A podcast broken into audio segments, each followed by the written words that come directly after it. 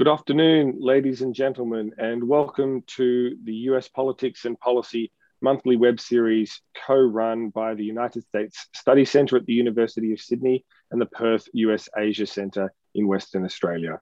Uh, my name's Ashley Townshend. I'm Director of Foreign Policy and Defence at the United States Study Centre, and I'm delighted to have you all here with me virtually today for today's conversation. Uh, before we go any further, I would like to acknowledge the traditional owners of Australia. The University of Sydney stands on the land of the Gadigal people of the Eora Nation, and I pay my respects to their elders, past, present, and emerging. I further acknowledge the traditional owners of the country on which you all are today and pay my respects to their elders, past, present, and future as well. Today, for the web series, we're doing something a little bit different, um, and we're going to focus not on the domestic side of US politics, but instead we're going to go to the issue that is front and center of all of our thinking at the Perth Center and the US Study Center, which is the future of American policy in the Indo Pacific and the Biden administration's Indo Pacific strategy to date. Um, I'm delighted for today's conversation uh, to have um, our regular partner in crime, uh, Professor Gordon Flake, CEO of the Perth Center. Gordon, thanks for being with me again today. Delighted as always. Thank you. And, uh, and of course, um, most importantly, our special guest for today's uh, discussion um, and the newest recruit to the US Study Center, Ambassador Jane Hardy, who was recently joined us as a visiting senior fellow in the Foreign Policy and Defense Program. Jane, thanks for being with us today. Good day and uh, hello, everyone. I'm really pleased to be here. And we're really pleased, Jane, to have you here. For the listeners and watchers of this call, Jane is a senior career diplomat um, from the Australian Department of Foreign Affairs and Trade with three decades of experience in embassies and posts across the Indo Pacific region, including in the United States.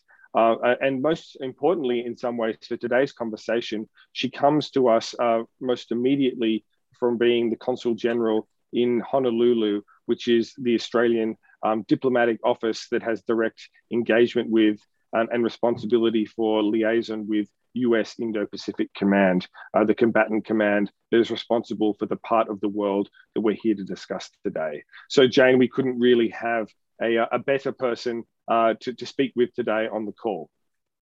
Thank you. Um, I thought uh, actually that this is this would be a really good place for us to start. Uh, Jane, yourself having been in Indo, well, having been in Honolulu and engaging with Indo PACOM uh, for the last uh, four years, um, but also Gordon and I being frequent visitors both to Camp Smith, which is the headquarters of Indo Pacific Command, uh, and, and, the Hawaii based think tanks. I thought it might be a great place to start to reflect uh, and to get your reflections a little bit on, on how you see or how you saw the US Australia alliance in action from your vantage point there in the middle, really, of the Indo Pacific. Jane, what did you take away uh, from that posting about America's role in the Indo-Pacific and the role of the U.S.-Australia alliance, which is in, which is currently evolving in this region. Well, and America's role in the Indo Pacific and Australia's view of that has always been that uh, it is a benign, stable, and very expansive military and diplomatic presence across the Indo Pacific, and we want it to be there. Australia has always strongly encouraged that and also uh, uh, been very important role in um, working with the US in the ASEAN centered fora across the Asia Pacific and now in the Indian Ocean also. So, what I saw when I first arrived, I'd been there before, full disclosure. I have an American brother in law who was a naval aviator many years ago, and we went on family holiday there. Uh, but I, I, I uh, when I arrived in early 2018, uh, Harry Harris was the Indo-PACOM Joint Commander, the the the um, uh, the top guy there, and it was thrilling to work with with Harry for six months or so. Um, Jane, first... let me just uh, jump in there to, to, let you know that uh, Admiral Harris um, has joined today's webinar. Admiral Harris, very grateful to you uh, to be with us today. Aloha, Harry. It's great to um, connect with you again. Harry was important to us in our perceptions of the not only the role of the Indo-Pacific Command, but of the broader US role and the way the US saw the Indo-Pacific. At that time, uh, DFAT, or the, really the Prime Minister with the Foreign Minister and, the, and others had launched the um, the Indo the sorry the the 2017 Foreign Policy White Paper on the back of the 2016 Defence White Paper. That step change from 2016 to 2017 was quite notable already. If you look back at the 2017 white paper, the chapter on the Indo Pacific was really starting to lay out Australia's broad vision for that. For that region as a whole, and that coincided with um, others, uh, Japan invented, I think, the, the, the Japanese foreign minister invented the term free and open Indo Pacific. Harry Harris had played an incredible role in bringing it to attention, had had RIMPAC, the largest uh, naval exercise in the world in Honolulu, where he had invited uh, the PLA Navy. And um, in 2018, they were disinvited. Um, I mean, it was quite a, a significant year. Um, after that, I think Admiral Davidson, uh, a wonderful colleague also, he continued to create a very expansive view of the US military's role across the Indo Pacific, which has culminated really in the Pacific Deterrence Initiative, which is before Congress and has a, a lot of. Uh, it, it's hugely important for Australia, of course, that that that developed that way. And Admiral Davidson's vision for a very expansive role for the US military ha- has now given way to, of course, the new commander, Admiral, uh, da- uh, Admiral Chris Aquilino. And Admiral Aquilino similarly is building on the foundations created by Harry and then by Admiral Davidson and he's now taking that forward.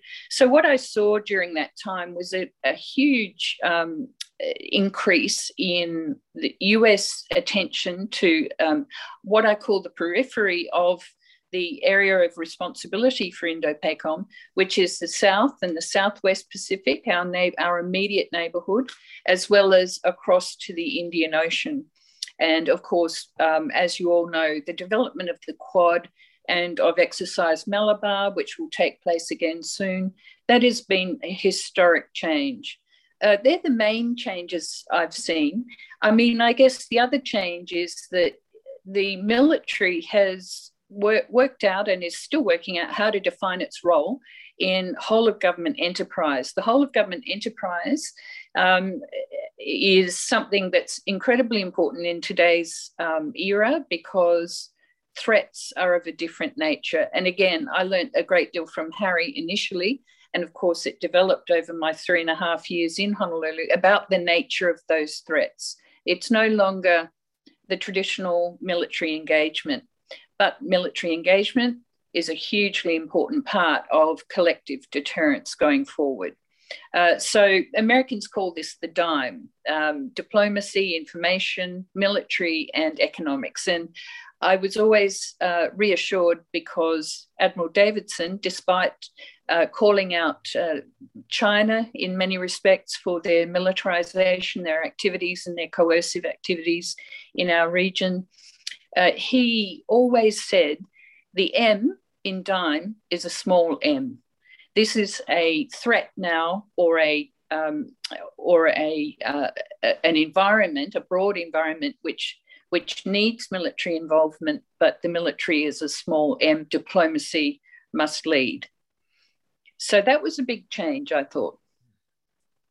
That's a that's a great point, uh, Jane. I think, um, and particularly one that resonates um, with the current debate um, about the future of U.S. Indo-Pacific strategy in, in, the Biden administration. Of course, we're now hearing um, uh, a lot about a concept of integrated deterrence from Secretary Austin, um, which is a term I think both referring to the um, whole of government approach to deterrence and counter coercion in the region, but also the increasing need for knitting together um, uh, in a networked but integrated way allies and partners both in the region and externally, to contribute to a shared enterprise, um, um, um, um, um which we could characterize in, as being a shared enterprise for managing Chinese power and assertiveness in the region.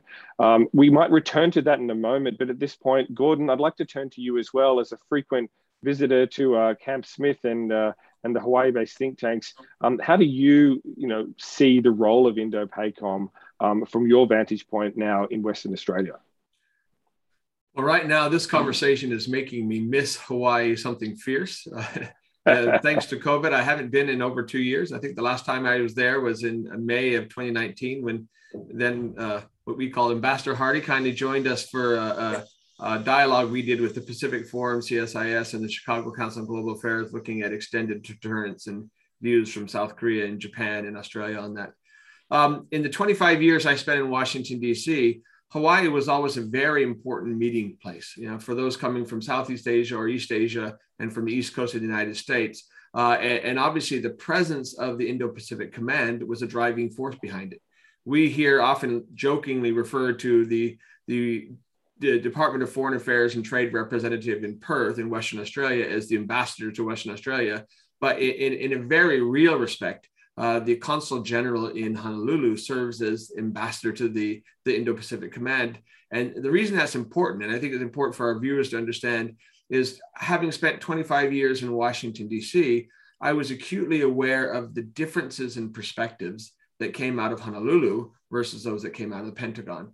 And that really was about geography, you know, where you sit influences where you stand. And the fact that the, the now Indo-Pacific Command uh, is in the region, uh, it means that they were much closer to many of the security issues in the region, the relationships in the region, and had a very, very important role for the United States, and thus a very important role for Australia. And for us to be able to tie into that and understand that um, and Australia obviously has had a remarkable degree of cooperation with the United States, and you know, to to the surprise probably of many of our listeners, a tremendous degree of integration with Australian officers serving you know all throughout the, the hierarchy within the Indo-Pacific Command, uh, and it's something that kind of highlights the degree of, of, interoperability, but more importantly, kind of the closeness uh, between our two countries in, in how we view the region.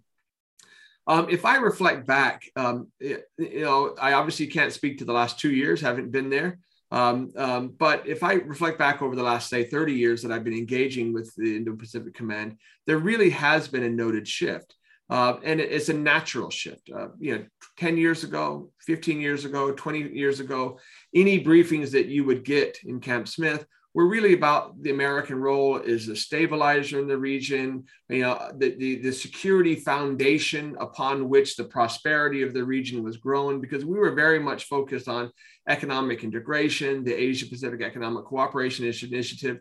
And that was really built on the foundation of the security provided coordinated out of Indo-Pacific Command, but all the U.S. alliance relationships in the region with Japan, with Australia, with Korea, with the Philippines, et cetera. Uh, in the last five years, uh, maybe even more than that, um, you know, there has been a market shift because obviously uh, there, there are warfighting responsibilities. Uh, and so if you get a briefing out of Indo-Pacific Command today, it will be it, it, very different because it'll be focusing on threats in the region uh, and the fundamental responsibility of a, a, military to prepare for those threats. And, and, that is a shift, and that's an undeniable shift but it's a shift based on changes on the ground in this region, and in particular to the growing capabilities of China and the demonstrated um, willingness of China to use those capabilities in ways that are not necessarily in the interest with our partners in the region, our allies in the region, or in the region as a whole. Uh, and so, in that context, there's no question that Honolulu uh, the Indo-Pacific Command ha- has a higher importance than ever before, and, and why we're so fortunate to have Ambassador Hardy here with us for this conversation today. There, there's a really important points to, to make, Gordon, and, and of course, over that that span that you were just discussing, the, the bigger pendulum with regards to the way that the U.S.-Australia alliance has has acted together, has fought together, has really been that that shift from um, the wars in the Middle East, Afghanistan, uh, the post 9 11 era, the, the war in Iraq, um, um, now which are obviously drawing uh, finally to a close, and the pendulum swimming, therefore, from focus and a policy in military sense um, with regards to CENTCOM, the combatant command responsible for US operations in the Middle East, uh, to Indo-PACOM. And I think that that's something, you know, in, in, in, this somewhat shorter time, Gordon, that I've been visiting uh, Indo-PACOM, that I've certainly uh, uh, picked up, but picked up most importantly here in Australia, which is the, the you know, the, this, the, the um, important place that Indo-PACOM occupies, not just in military circles in Australia, but in whole of government circles in Australia. And there's a debate about the role that Indo-PACOM plays also as an ambassador of and an outgrowth of the US uh, defense enterprise in the region.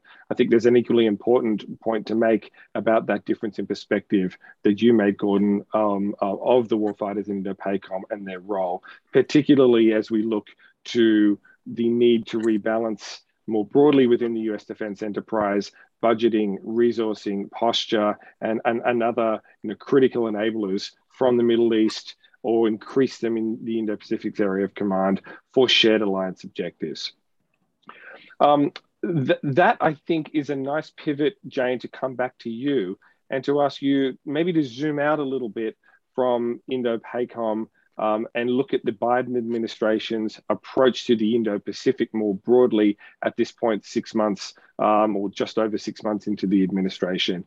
You know, in discussing this with, with, you and others beforehand, of course, we've, we've thrown up a lot of continuities and a lot of changes, um, both with the Trump administration and, and with the Obama administration. Uh, where do you think?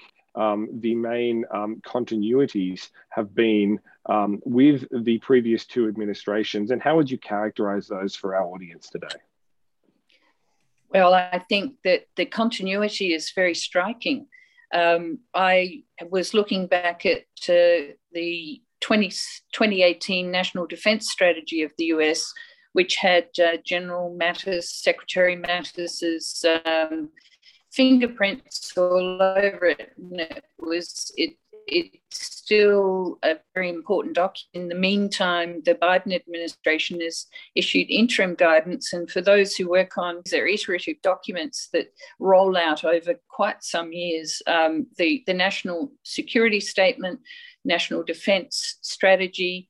Um, they're very they're very transparent documents. Um, there are, of course, classified versions of them, but it's uh, a real, um, I tip my hat to the Americans for um, practicing what they preach and being open and very, very direct and transparent about their threat perceptions, their national interests through these sets of documents, and what then feeds into that whole process over usually the course of several years.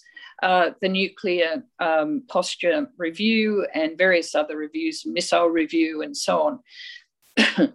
There's great continuity evident, I think, in the language of the Biden administration, uh, following on from um, Secretary Mattis's um, uh, the language that he really established back in 2018. Uh, I would point to a recent podcast by uh, Randall Schriver, who was um, a very important um, a, a Trump administration official who had a strong military background and was able to to really speak very coherently in the terms that we love to hear about US presence, a benign, supportive presence in the Indo Pacific. Um, and I'd further say that the first uh, six months have seen a flurry of activity by uh, Secretary Blinken, Secretary Austin, uh, various other people, their deputies, um, and now with um, an uh, advice that uh, Vice President Kamala Harris will be coming to the Asian region soon. Uh, that's very reassuring. One thing that we like to see from the US always is actual presence. Um, at the moment, the ASEAN centered meetings are taking place virtually. And uh, Secretary Blinken is deeply involved, and he's put out a lot of publicity about that. Um, uh, our Foreign Minister Marise Payne is engaging with him and with, with the other uh, members of those dialogues. So, this is important. Show up. it is really important.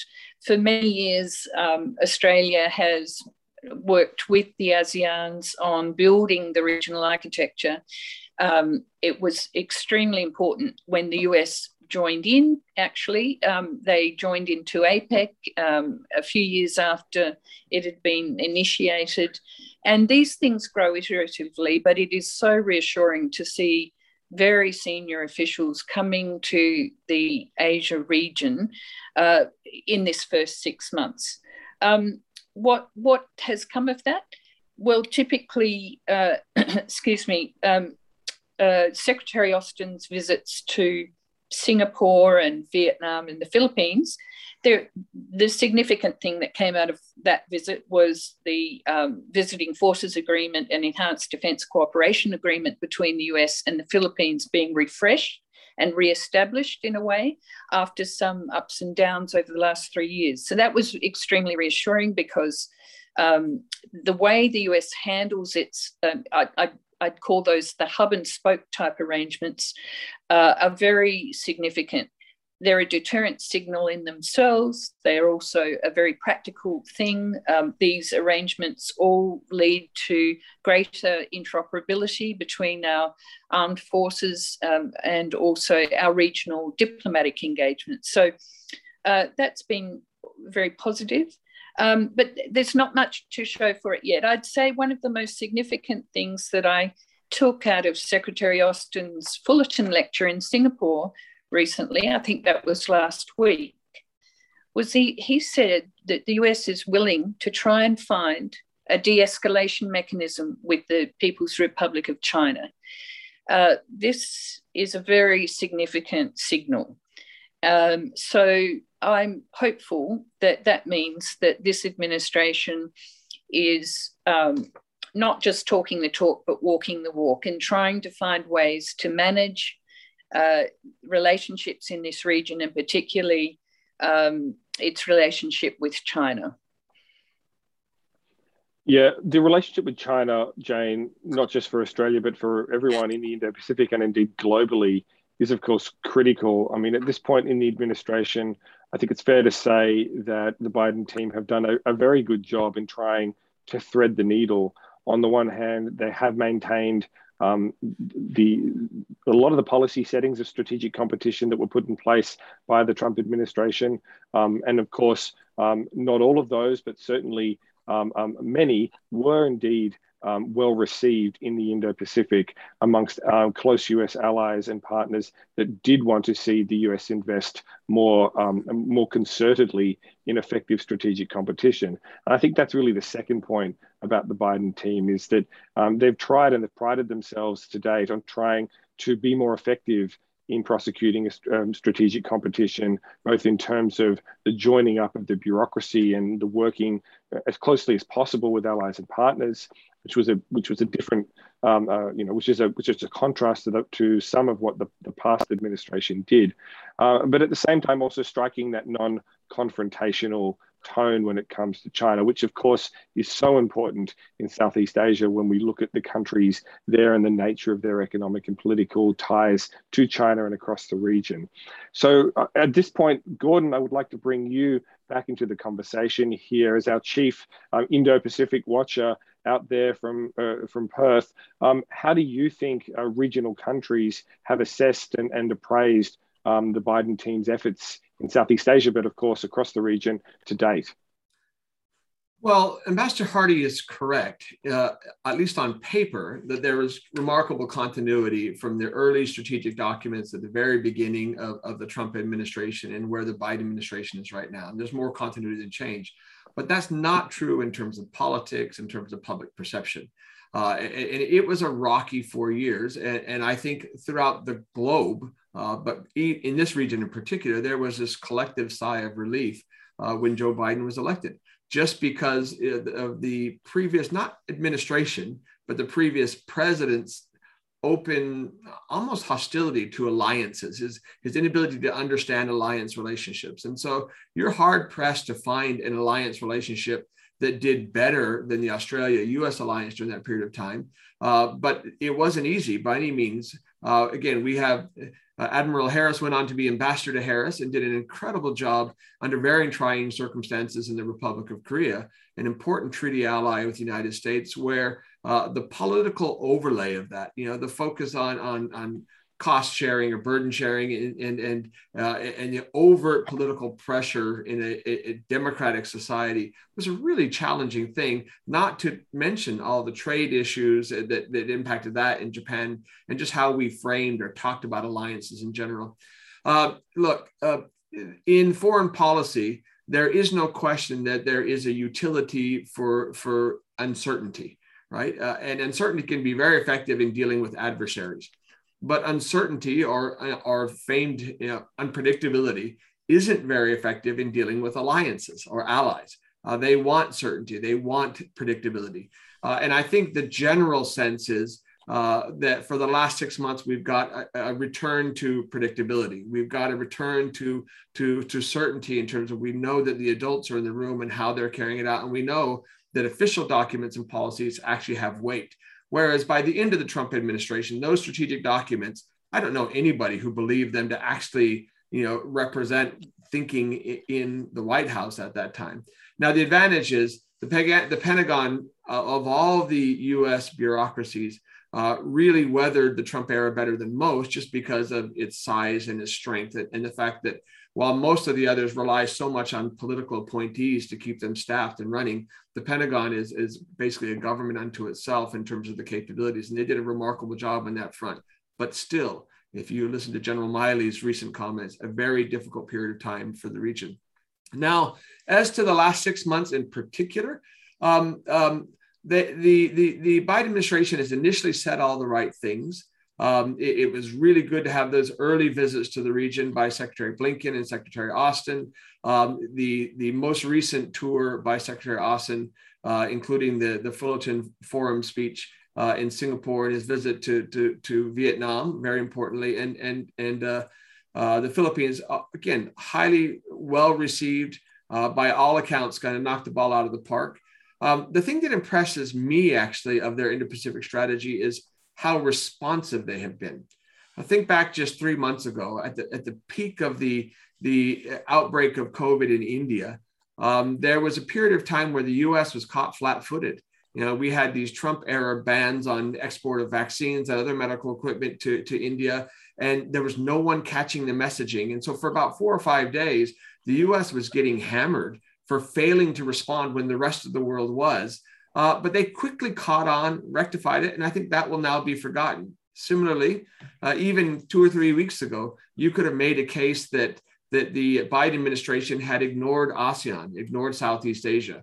Uh, and in the last week, you know, with Secretary Blinken's meetings in Washington this week, with Secretary Austin's trips, uh, they really kind of rectified that. The one area where I would say there's still a big gaping hole is in the economic front uh, where you know economic leadership in the region, whether it is through free trade agreements like the Trans-Pacific Partnership or any other kind of infrastructure, uh, organization, standards, norms in that front, the U.S. has been largely silent.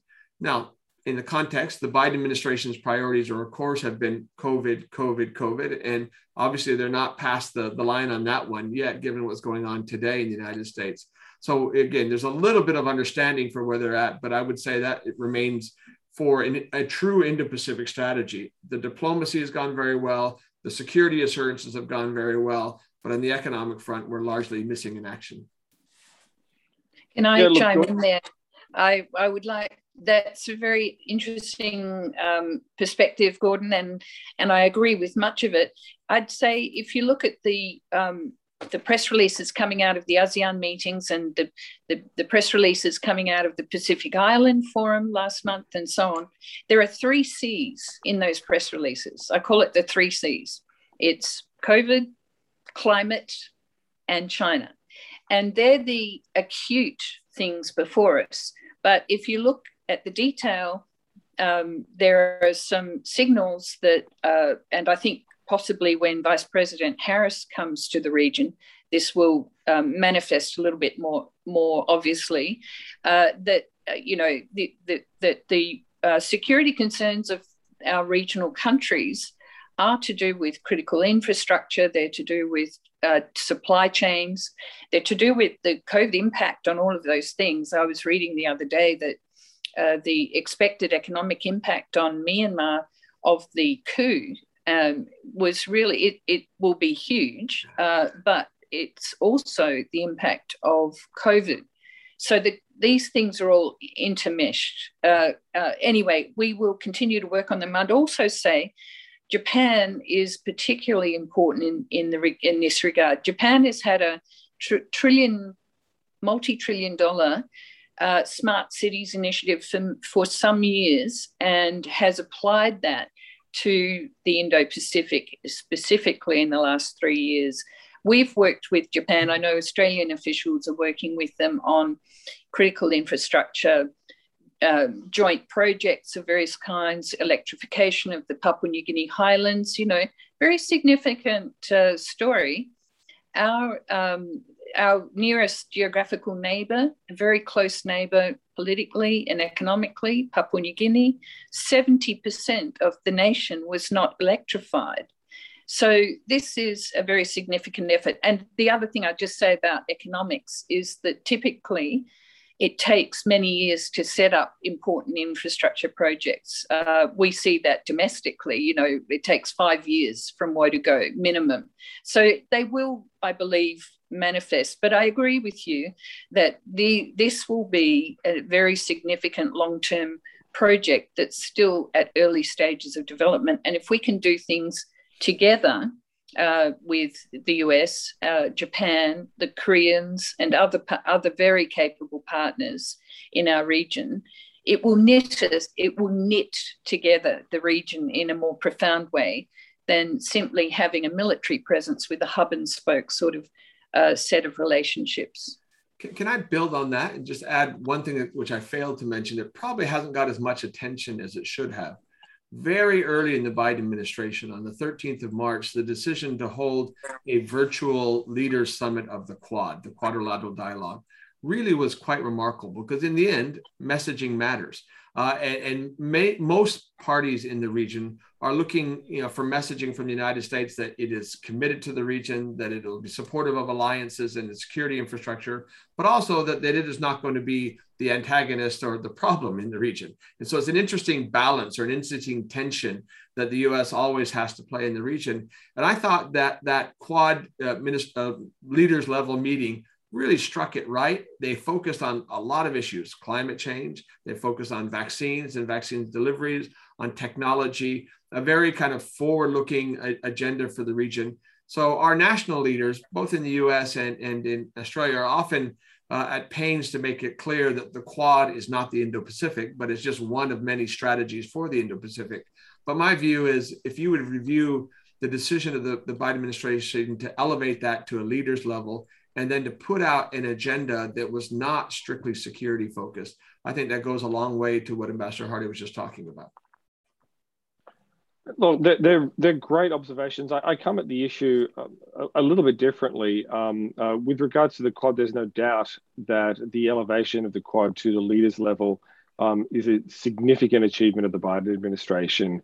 And going forward, that that will continue to be a really useful vehicle for prosecuting a range of strategic um, objectives that are shared by all four countries across the Indo Pacific. And of course, the immediate response to COVID 19 and the vaccine effort by the Quad is first and foremost um, of that agenda. Having said that, um, I think there are two points that flow from that. One is that um, you know expanding that Quad agenda to climate change, to critical technologies, um, as important as those issues are, does raise the question of whether or not it's the right organization to achieve that, and also whether it can actually achieve on those objectives, particularly when you look at the fact that they are not either of them strictly regional issues. There are global organizations in place that are better suited to dealing with those issues. And at the same time, the question of, of political and, and, and, diplomatic bandwidth um, has to also be asked, which is that if the Quad's really important uh, sort of near-term ag- uh, um, um, agenda or objective is still in the maritime security domain, just how much can get done all at once. Um, maybe that's um, an, an, an, an, insufficiently ambitious view from my part, but I do pick up concerns across the region around this sort of uh, horizontally expanding uh, quad agenda. Gordon, I think I, can see you wanting to weigh in on that. Ash, that's spoken as as the, the wonderful security specialist as you that you are, right? I mean, so it was originally the quadrilateral security dialogue, uh, and, and but I'm actually uh, much more of the mind that again, the Quad is not yet an organization. It is not an institution. There's no secretariat. Now, really, this is a coordination between the, the four leaders uh, of Japan, India, Australia, and the United States. And if you look at the timing, right after the election, all the anxiety, where the world was focusing, the notion that these four countries would cooperate together on those issues of shared concern was almost universally welcomed in the region. It was really good messaging at the moment for our partners in the Indo-Pacific. And so I get your perspective from, from a security specialist perspective. It would be, it has the potential of diluting the focus on the security side, but that doesn't always have to tap, happen at a summit level or leaders level in terms of the messaging. Yeah, no, that's, that's an important observation, and I think that that also pivots to the second point that I wanted to make, which and to and to bring it back to something you said, Jane, um, which is um, there's the tone of what happens in the region, and then there's the policy reality of it. And, and, and again, some of the ideas that we've been looking at here at the US Study Center and in conjunction with you know colleagues and friends across the region is trying to assess, you know, really when push comes to shove, what's new in terms of regional policy so far, as opposed to what is old becoming new again with regards to the way the administration is trying to rebuild some of the fractured relationships from the Trump years, trying to restart infrastructure initiatives, um, restart diplomatic initiatives in the region, even re- begin again the conversations around regional military posture, for example, in Southeast Asia and in particular in the Philippines. All of this, all of this is welcome.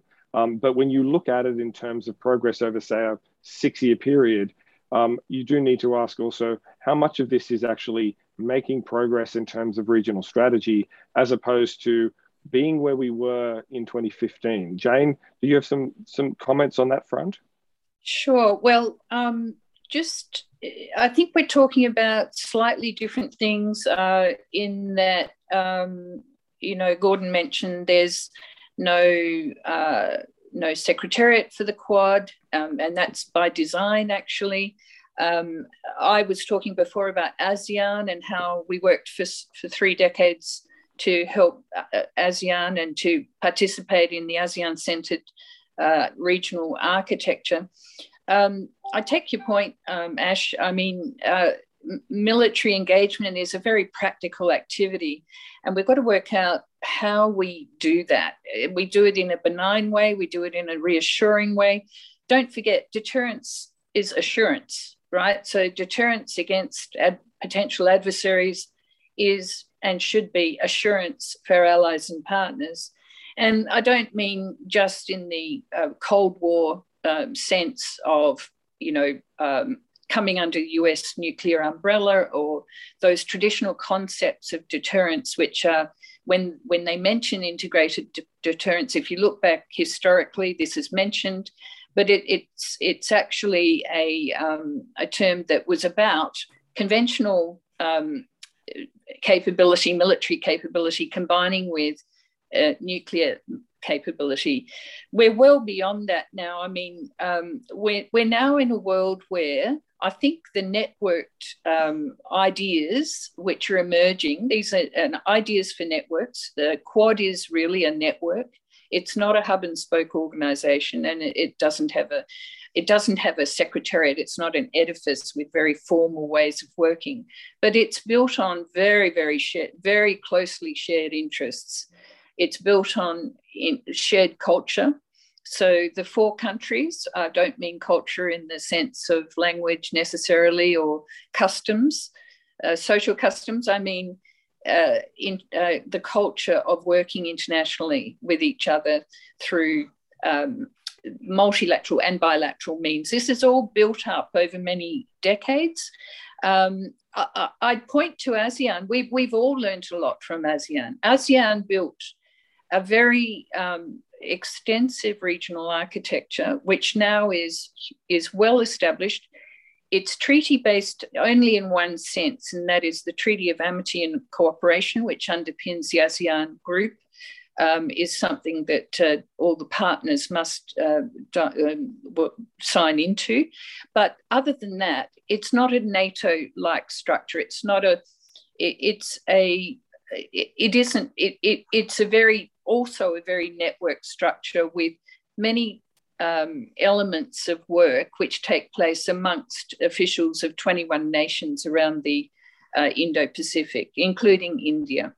So um, I'd say that we've got to look more at the culture of the way we work. Um, uh, going back to the idea of a collective or integrated deterrence, I, I note that uh, Secretary Austin mentioned in his Fullerton lecture um, that you know th- this is using every tool in the toolbox, using partners and allies to come in together and create a networked way of operating. Now, whether the whether this can be achieved or not, I, I'm not qualified to say.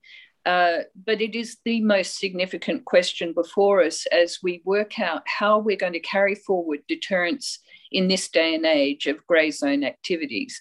This is a good start. Um, I think, uh, Ash, your your excellent um, uh, written products on the alliance and on AUSMIN and so on point to the fact that we have a very deep alliance with the United States, but actually very few mechanisms to put it into practice. I think that's probably what you're alluding to. Uh, AUSMIN's coming up, the next uh, two plus two. Um, I'm not involved in that, but um, I would I would venture that there'll be some references to the, and again, this is a point about continuity. This is very important to Australia. References to the Joint Force Posture Working Group that was established at last year's AUSMIN, uh, and references to uh, the health initiatives, both Australia and the US, uh, at, um, playing important roles in rolling out vaccines to regional vulnerable countries. Very, very uh, good story to tell there. There, you know, this this will indicate the the next step in what is always a very iterative process. You know, we look for the headlines, um, and quite often they're not. They seem to be the same as as what has occurred over several years. But actually, if you look down into the language, the way we express the direction we're taking this bilateral relationship mm. with the US, um, you'll see, um, I think, some encouraging signs. Um, just getting back to integrated deterrence, I mean, there are some very important definitional issues to get to the bottom of here because it's a term that um, Secretary Austin, in particular, plus two of his deputies, have used at length. And I think there's a little bit of confusion about what it means. I mean, our military is quite integrated already with the US. When I was in Honolulu um, over that three years, we went from about 39 to about 43 defence Australian defence personnel, uniform and non-uniform, embedded throughout the Indo-Pacific Joint Command and in all of the um, other component commands located in Honolulu. So we are we are very very integrated. I think the key question is will we be able to realize what Secretary Austin has held out as a promise or an idea and that is that the US needs its allies and partners. It's the greatest um, benefit that the greatest advantage that it has um, in today's world in the in in ensuring that it continues to be you know the superpower of um, of of of support not just to the region but the world but focused on the Indo-Pacific um, can we actually achieve a networked form of interoperability, which is what I think he means by integrated deterrence. So uh, this will take quite some time, I think, to work this out. Jane, thanks so much for um, you know going through the detail around integrated deterrence there for our listeners. I agree, this is a term we will all hear much more about. Um, uh, I want to pivot now to look at some of the questions that are being uh, um, handed to us from uh, our listeners. And we have a couple on China. So I'm going to direct the first of those to you, Gordon, and then come back to you, Jane, with the second. The first, Gordon, though, is to what extent will US uh, China relations um, impact the Australian um, foreign policy, Australia's foreign policy rather, going forward? And that's a question uh, we have from Professor Tadashi Kimami. Well, as you might imagine, um, the the given the economic relationship that Australia has with China, uh, the relationship between the U.S. and China on security issues is front and center in our national debate here. Uh, nowhere more so than here in Western Australia, where at this point 70% of our exports are going to a single market, and that is China. Um, particularly our iron ore, our, our, our, you know LNG, a lot of the other resources, and, and that has just sharpened the debate. Something else has happened though, and, and over the last year and a half now, Australia has been the target of coercive economic activities uh, using trade and other levers on the part of China.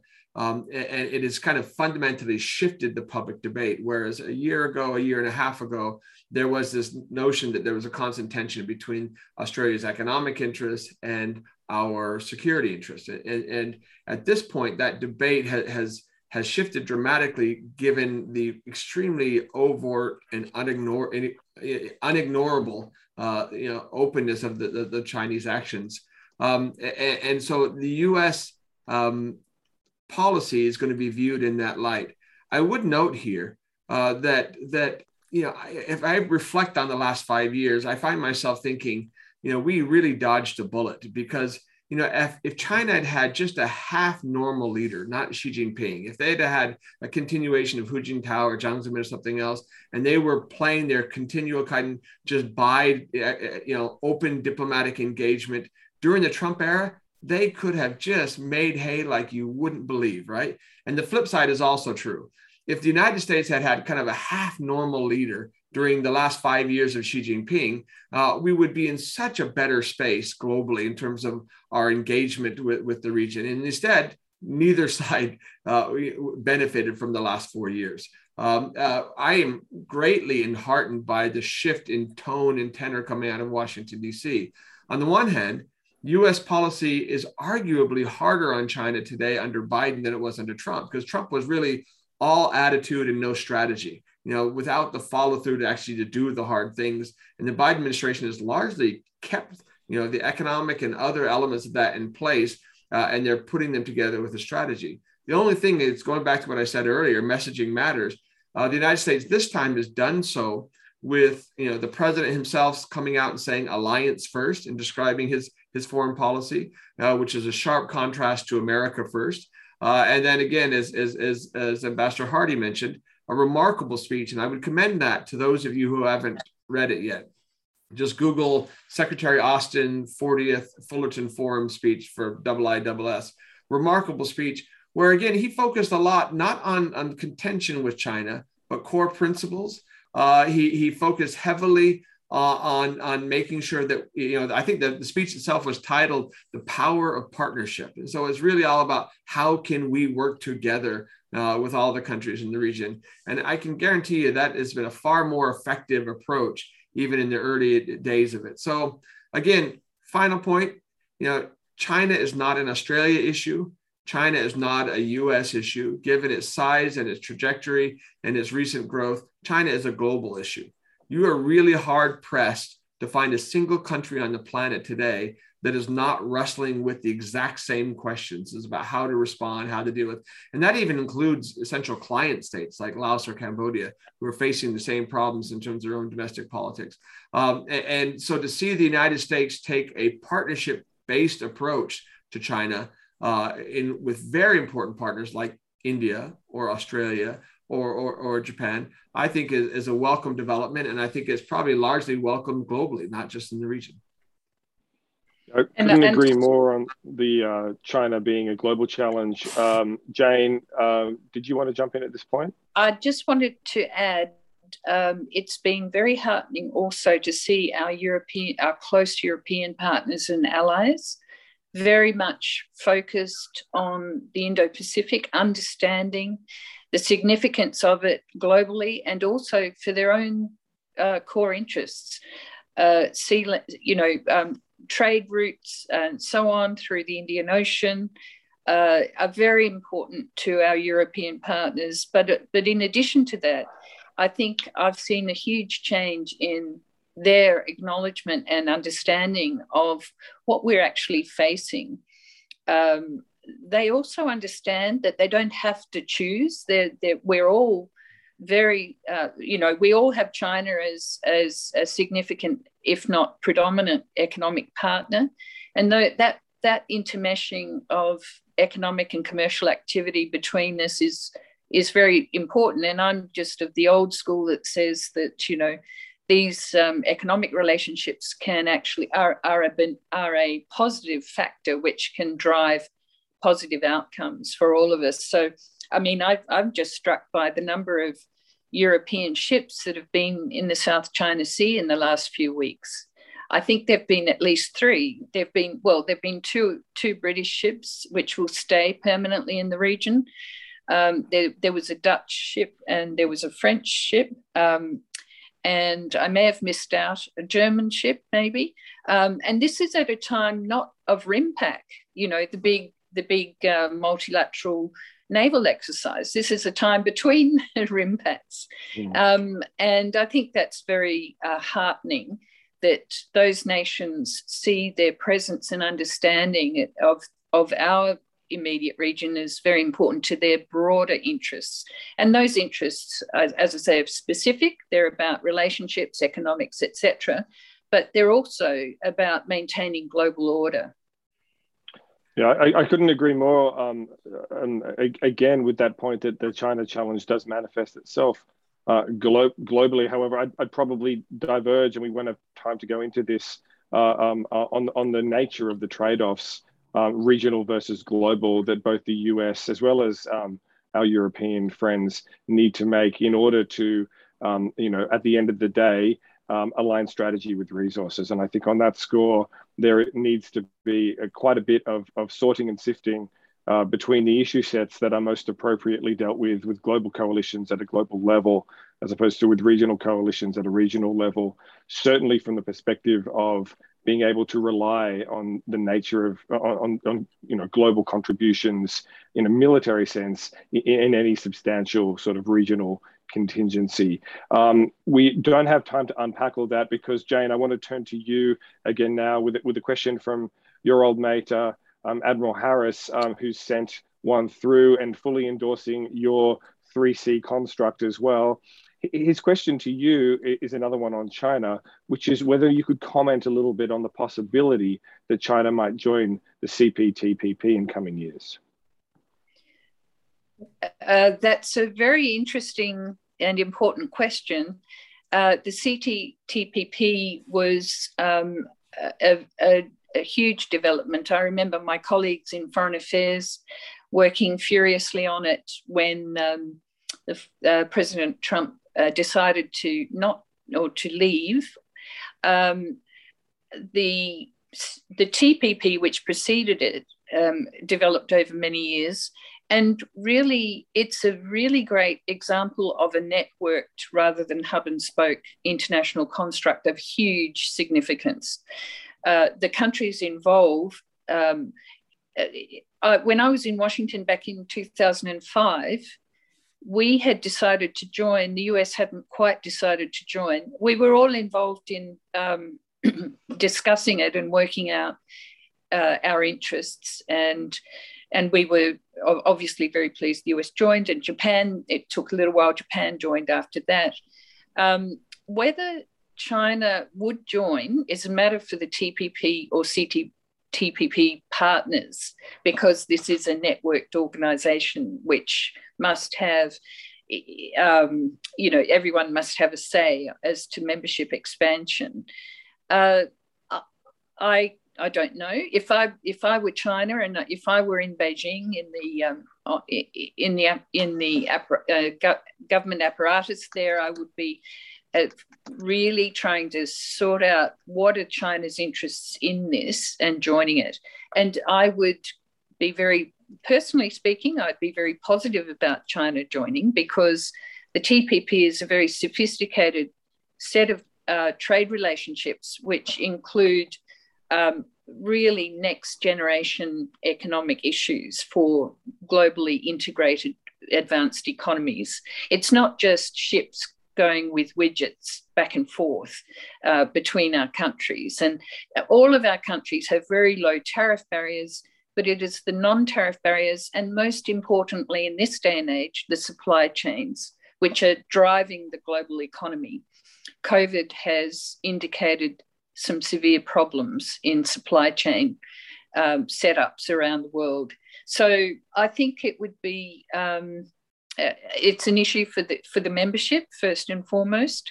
Uh, and of course, there's the other question as as as to the US's interests in the CPTPP now. Whether that's a change, I don't know, but I'd be very interested in comments um, from anyone who might know um, or have a view on what the US thinks.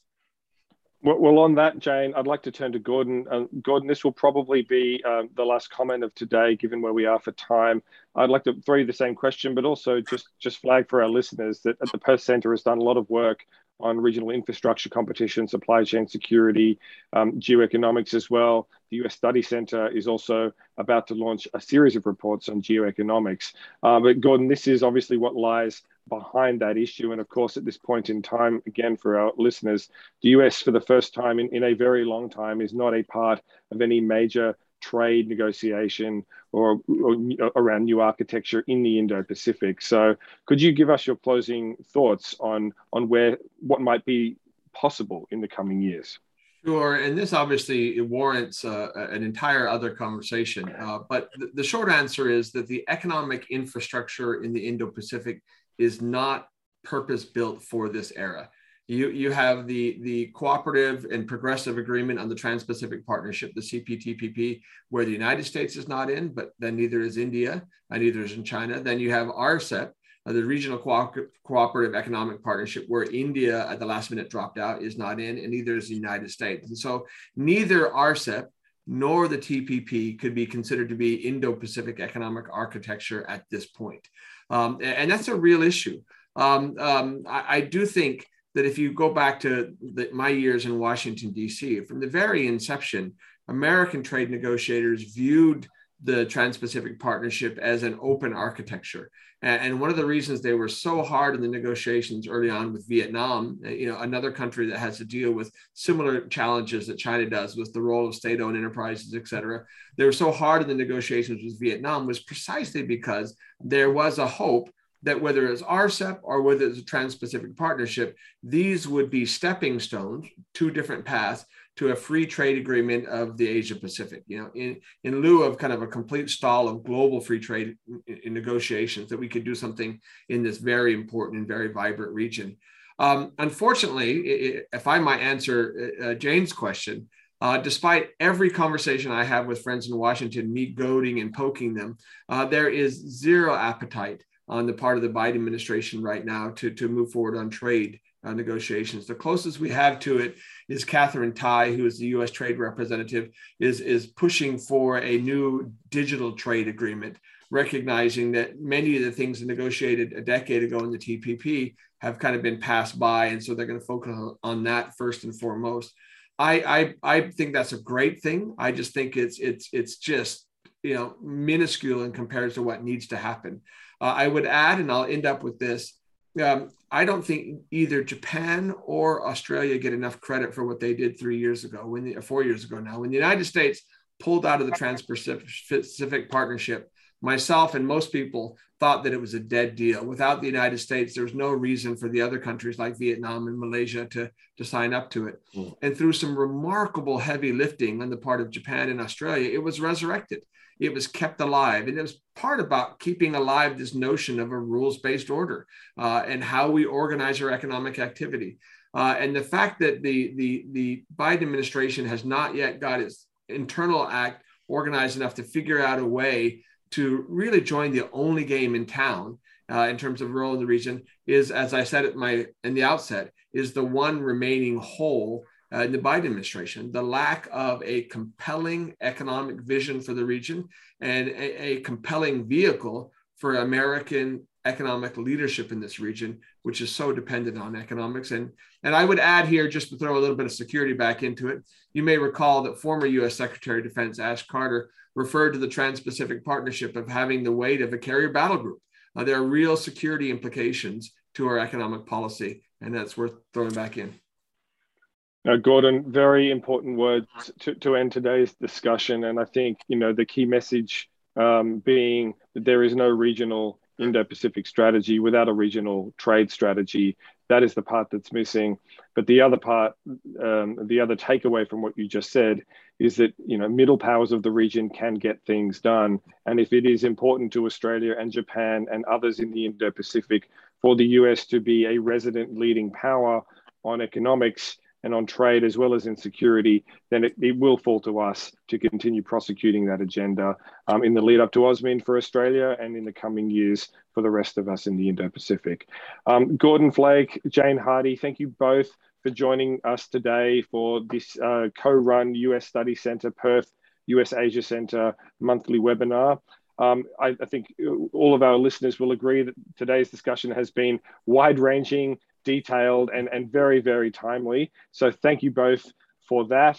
And for the benefit of, um, of our viewers who are tracking um, our um, US Study Center activities going forward, I'd like to just mention that we'll have the Washington Post's Carol Leonnig and Philip Rucker, who are authors of a new book in New York Times uh, bestseller, I Alone Can Fix It Donald Trump and the Catastrophic Final Year, will join Simon Jackman and Bruce Wolpe for an in person conversation on Wednesday, the 18th of August. Ladies and gentlemen, thank you so much for joining us today. I'm Ashley Townshend at the US Study Center, and we wish you a very great rest of the week.